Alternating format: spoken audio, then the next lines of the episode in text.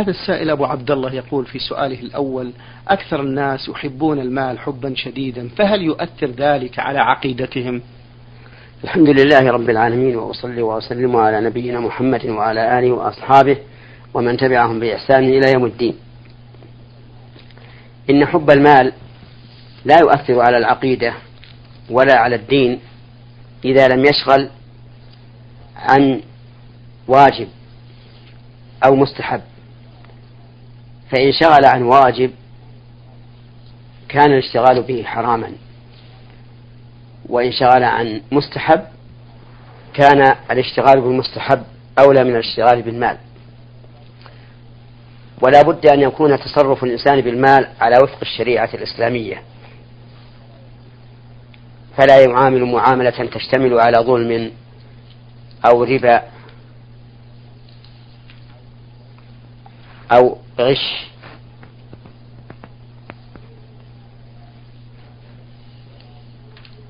ولا يعامل الناس بدعوى ما ليس له أو بإنكار ما هو عليه. وحب المرء للمال أمر طبيعي، كما قال الله تبارك وتعالى: والعاديات ضبحا، فالموريات قدحا، فالمغيرات صبحا، فأثرن به نقعا، فوسطن به جمعا، إن الإنسان لربه لكنود، وإنه على ذلك لشهيد، وإنه لحب الخير لشديد، أي لحب المال، كما قال تعالى: وتحبون المال حبا جما. وإذا كان محبة الإنسان المال من أجل أن ينميه ليعمل به عملا صالحا كان ذلك خيرا، فإنه نعم المال الصالح عند الرجل الصالح. وكم من أناس أغناهم الله فنفع الله تعالى في أموالهم في الجهاد في سبيل الله، في نشر العلم، في إعانة الملهوف، إلى غير ذلك. نعم، جزاكم الله خيرا. السائل يقول في سؤاله الثاني: جماعة مسافرون وجمعوا المغرب والعشاء جمع تأخير، وفي أثناء الصلاة دخل أحدهم مع الجماعة ناسيا الجمع ونوى العشاء، وأثناء الصلاة تذكر أن أصحابه يصلون المغرب فقلب النية من العشاء إلى المغرب، ما حكم هذه الصلاة؟ هذه الصلاة لا تصح، لا للمغرب ولا للعشاء. أما المغرب فلأنه أبطلها وعدل عنها إلى نية العشاء، وأما العشاء فلأنه لم يبتدئها من أول الصلاة، فإن أول الصلاة كان للمغرب. وعلى هذا فيجب على هذا الأخ أن يصلي صلاة المغرب وأن يصلي صلاة العشاء. وإذا كان في سفر فإنه يقضيها ركعتين، لأنها وجبت عليه ركعتين فيقضيها ركعتين، لقول النبي صلى الله عليه وسلم: من نام عن صلاة أو نسيها فليصلها إذا ذكرها. فقول فليصلها أي يصلي تلك الصلاة على صفتها.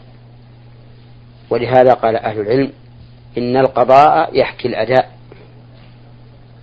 فمن قضى صلاة سفر في حضر صلى ركعتين، ومن قضى صلاة حضر في سفر صلى أربعا، ومن قضى صلاة ليل في النهار جهر بالقراءة، ومن قضى صلاة نهار في الليل لم يجهر بالقراءة، لأن العبرة بالقضاء. نعم، جزاكم الله. العبرة نعم. بالقضاء أي بالمقضية. نعم نعم، بارك الله فيكم. السائل من دولة الإمارات العربية المتحدة محمد سعيد يقول: ما نصائحكم من فضيلة الشيخ للطلبة في أيام الامتحانات؟ نصيحتي للطلبة في أيام الامتحانات وفي غير أيام الامتحانات وفي الإجازة أن يتقوا الله عز وجل، وأن يخلص النية له في طلب العلم، وأن يؤدي الأمانة في الامتحانات بحيث لا يحاول أحد منهم الغش، لا بنفسه لا لنفسه ولا لغيره، لأنه مؤتمن. ولأن من نجح بالغش فليس بناجحا في الحقيقة، ثم أنه يترتب على غشه أنه سينال بشهادته مرتبة لا تحل إلا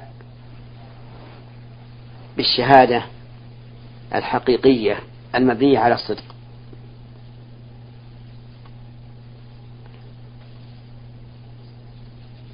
والإنسان إذا لم ينجح إلا بالغش فإنه لم ينجح في الحقيقة، ثم إنه سيكون فاشلا إذا تولى منصبا يتولاه من حصل على الشهادة التي غش فيها، إذ أنه ليس عنده علم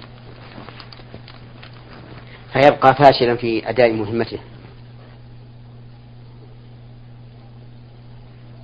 ولا فرق في ذلك بين مادة وأخرى، فجميع المواد لا يجوز فيها الغش، وما اشتهر عند بعضهم من أنه يجوز الغش في بعض المواد فإنه لا وجه له ولا علم عنده. نعم، جزاكم الله خيرا. نعم، وبقى عندنا الإجازة. نعم، أما في الإجازة نعم فإني أرى أن الطلاب يستغلونها بما ينفع أنفسهم وينفع غيرهم، بالانكباب على طلب العلم الذي يهوونه ويستريحون إليه، وإذا كان لا بد لهم من أن يرفهوا أنفسهم بعد التعب والكلال فإن من أحسن شيء يرفهون به أنفسهم أن يسافروا إلى مكة والمدينة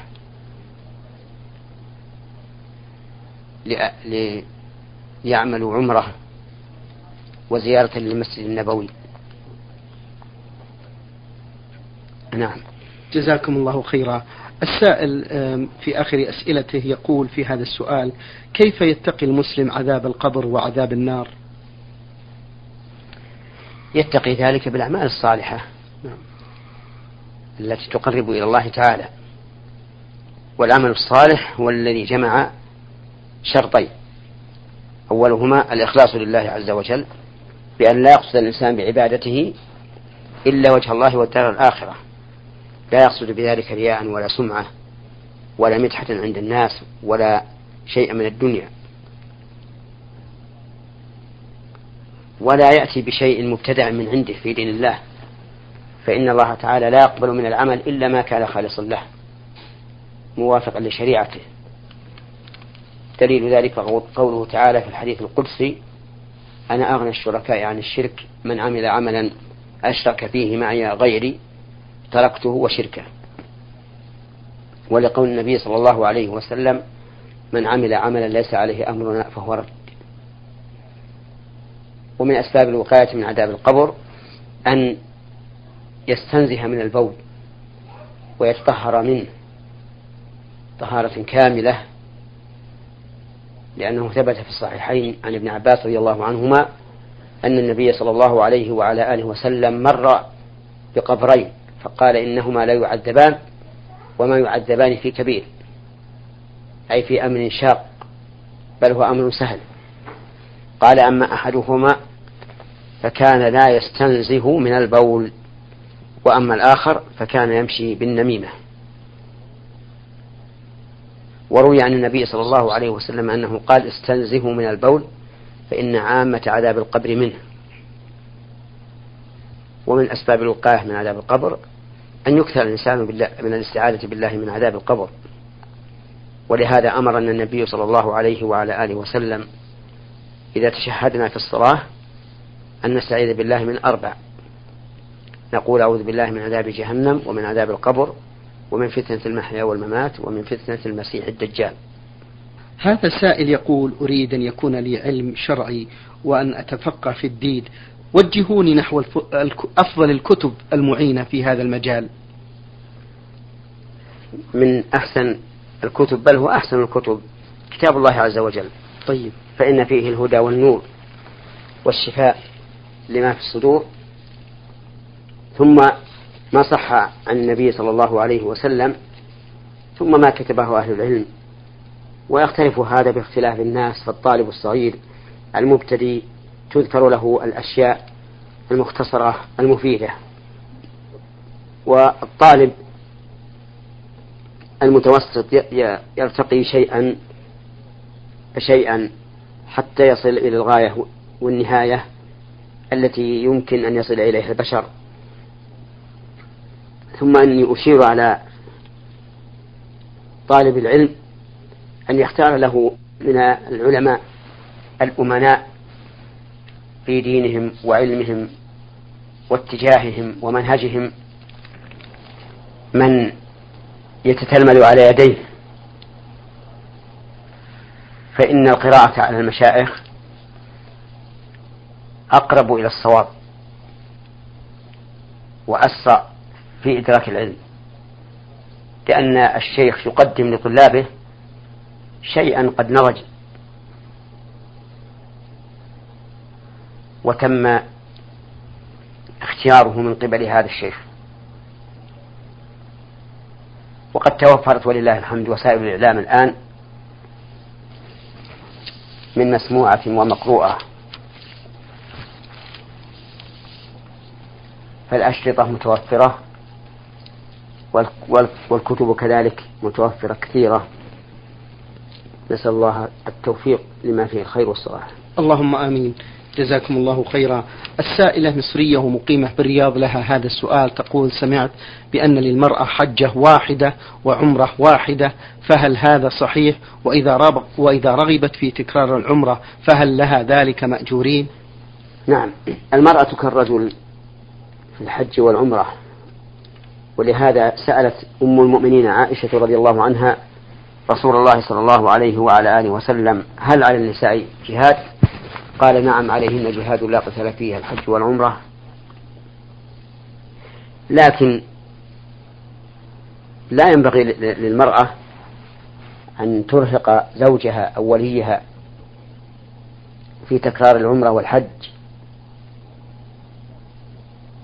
لأن هناك أبوابا كثيرة للخير قد تكون أفضل من العمرة والحج، فإطعام الجائع وكسوة العاري وإزالة المؤذي عن المسلمين أفضل من الحج والعمرة، وأعني بذلك الحج والعمرة إذا كانا تطوعا، أما الفريضة فلا بد منها. نعم، جزاكم الله خيرا. عبد المجيد محمد له هذا السؤال، يقول: ما الفرق بين الجن والشياطين، وهل هم من فصيلة واحدة؟ الشياطين يكونون من الجن والإنس، كما قال الله تعالى: وكذلك جعلنا لكل نبي عدوا شياطين الإنس والجن يوحي بعضهم إلى بعض زخرف القول غرورا. بل يكون الشيطان من غير العقلاء، كما قال النبي صلى الله عليه وسلم: الكلب الأسود شيطان. وأما الجن فإنهم ذرية إبليس، كما قال الله تعالى: أفتتخذونه وذريته أولياء من دوني وهم لكم عدو بئس للظالمين بدلا. نعم، جزاكم الله خيرا. هذا سائل يقول: هناك في بلدي قوانين تتيح للبنت أن ترث من أبيها أو أمها كما يرث الذكر، وهذا الإرث يسمى إرث الأراضي، حيث يشمل كل ما هو خارج المدن من أراضي زراعية، فهل هذا جائز في شرع الله تعالى؟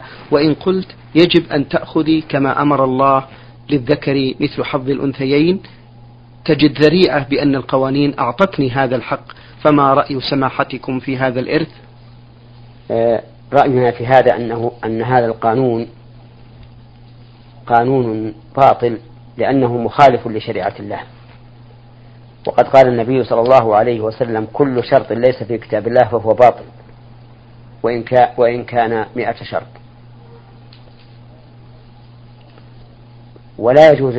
ولا يجوز للمسلم أن يعمل به، ولا يحل للمرأة أن تطالب به،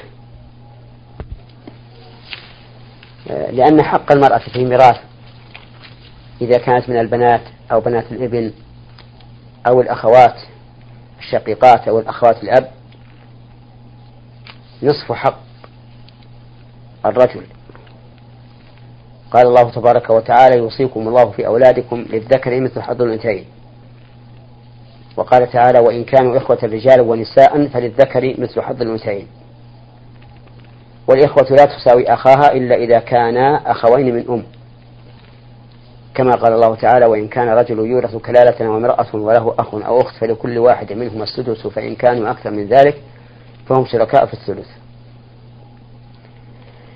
وإني أنصح كل مؤمن بالله واليوم الآخر إذا كانت القوانين تمكنه من حق ليس مستحقا له شرعا،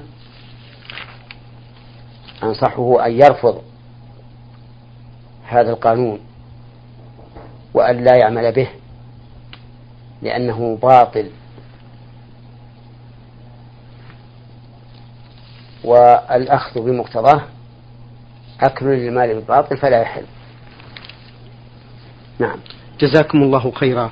السائلة ألف حاء قاف تقول في هذا السؤال: لدي مبلغ من المال وأريد أن أستثمره أو أقوم بتشغيله لدى تاجر أدوية، وهذا التاجر رفض أن أكون شريكة له في العمل بالمبلغ الذي ساهمت به، وهذا المبلغ كبير ولكن سوف يضم مالي مع ماله ويشتغل به، على أن يعطيني نسبة من الأرباح شهريا أو كل 3 أشهر حسب الاتفاق بيننا. فضيلة الشيخ، هل تعد هذه النسبة من المال والربح الحلال والكسب المشروع من تجارة أي مال حلال، أو تعد مثل الفوائد البنكية؟ هذه المعاملة معاملة صحيحة، وهي من المضاربة، والمضاربة أن يعطي الشخص مالا لشخص آخر ويقول له: اتجر به ولك من الربح كذا وكذا في النسبة، يعني لك من الربح نصفه أو ربعه أو ثلثه أو أقل أو أكثر، وهي جائزة.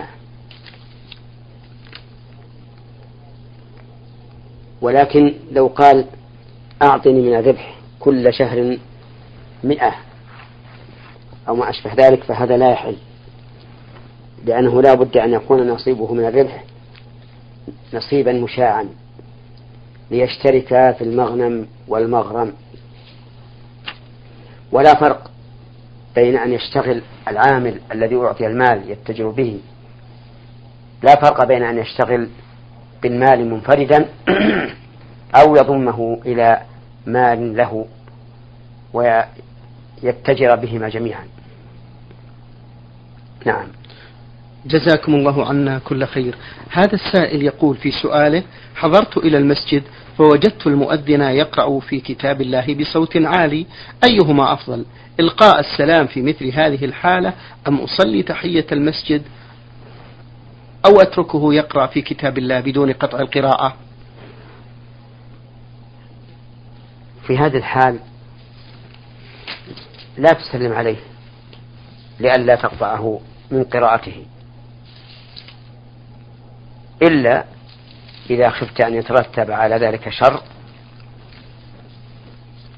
فلا حرج أن تسلم عليه. ولكن هذا السائل ذكر أن المؤذن يجهر بالقراءة، فإن كان يجهر بالقراءة جهرا يشوش على من صلى فإنه لا يحل له ذلك، لأن النبي صلى الله عليه وعلى آله وسلم قال لأصحابه وهم يصلون ويجهرون، قال: كلكم يناجي ربه، فلا يجهرن بعضكم على بعض في القراءة. وفي حديث آخر: فلا يؤذين بعضكم بعضا في القراءة.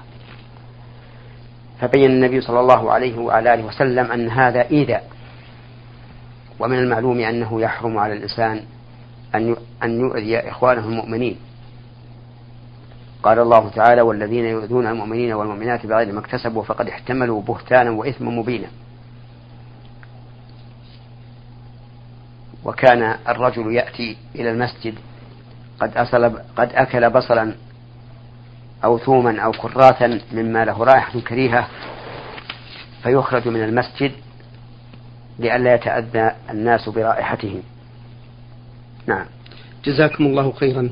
هذا سوداني مقيم في المنطقة الشرقية يقول في هذا السؤال بأنه رجل عمل عملية جراحية في شهر رمضان قبل 6 سنوات ولم يصم ذلك الشهر، وبعد مضي هذه المدة لم يتسنى له أن يصوم ذلك الشهر، يرجو من فضيلتكم الإجابة حول عمله. إذا كان ترك قضاء رمضان الذي كان عليه لعذر بحيث كان ضعيفا بعد العملية لا يستطيع القضاء فلا حرج عليه، متى قدر قضاء، وإذا كان تهاونا منه فإنه آثم، لأنه لا يجوز للإنسان أن يؤخر قضاء رمضان إلى رمضان الذي بعده كما جاء ذلك في حديث عائشة رضي الله عنها قالت كان يكون علي الصوم رمضان فما أستطيع أن أقضيه إلا في شعبان لمكان رسول الله صلى الله عليه وسلم. فإذا كان تأخيره لغير عذر فعليه التوبة وعليه أن يبادر الآن بقضائه. وقد ألزمه بعض أهل العلم بكفارة مع كل يوم لأنه أخر ذلك لغير عذر، فإن فعل فقد أحسن، وإن ترك أي لم يطعم فلا حرج عليه. بارك الله فيكم. أبو خالد من أبو ظبي يقول في سؤاله هل ترك قص الشعر والأظافر في 10 من ذي الحجة حتى يذبح المسلم أضحيته سنة وارد عن الرسول صلى الله عليه وسلم، وهل ذلك يشمل الأسرة أي أسرة المضحي؟ ثبت عن النبي صلى الله عليه وعلى آله وسلم أنه قال إذا دخل 10 يعني 10 ذي الحجة وأراد أحدكم أن يضحي فلا يأخذن من شعره ولا من ظفره شيئا، وفي رواية ولا من بشرته شيئا، وهذا نهي، والأصل في النهي التحريم حتى يقوم دليل على أنه لغير التحريم. وعلى هذا فلا يجوز للإنسان الذي يريد أن يضحي إذا دخل شهر ذي الحجة أن يأخذ شيئا من شعره أو بشرته أو ظفره حتى يضحي، والمخاطب بذلك المضحي دون المضحى عنه. وعلى هذا فالعائلة لا يحرم عليهم ذلك لأن العائلة مضحى عنهم وليسوا بمضحين. فإن قال قائل ما الحكمة من ترك الأخذ في 10؟ قلنا الجواب على ذلك من وجهين. الوجه الأول أن الحكمة هو نهي الرسول عليه الصلاة والسلام، ولا شك أن نهي النبي صلى الله عليه وسلم عن الشيء حكمة، وأن أمره بالشيء حكمة، وهذا كاف لكل مؤمن، ولقوله تعالى إنما كان قول المؤمنين إذا دعوا إلى الله ورسوله أن يقولوا سمعنا وأطعنا. وفي الحديث الصحيح عن عائشة رضي الله عنها أن امرأة سألتها ما بال الحائض تقضي الصوم ولا تقضي الصلاة، فقالت كان يصيبنا ذلك، يعني في عهد النبي صلى الله عليه وعلى آله وسلم، فنؤمر بقضاء الصوم ولا نؤمر بقضاء الصلاة. وهذا الوجه هو الوجه الأسد، وهو الوقف الحاسم، وهو الوجه الحاسم الذي لا يمكن الاعتراض عليه، وهو أن يقال في الأحكام الشرعية الحكمة فيها أن الله ورسوله أمر بها. أما الوجه الثاني في النهي عن أخذ الشعر والظفر والبشرة في هذه الأيام 10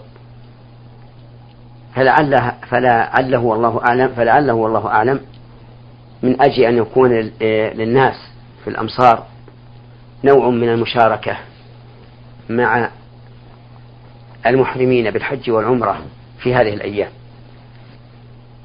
لأن المحرم بحج وعمرة يشرع له تجنب الأخذ من الشعر والظفر.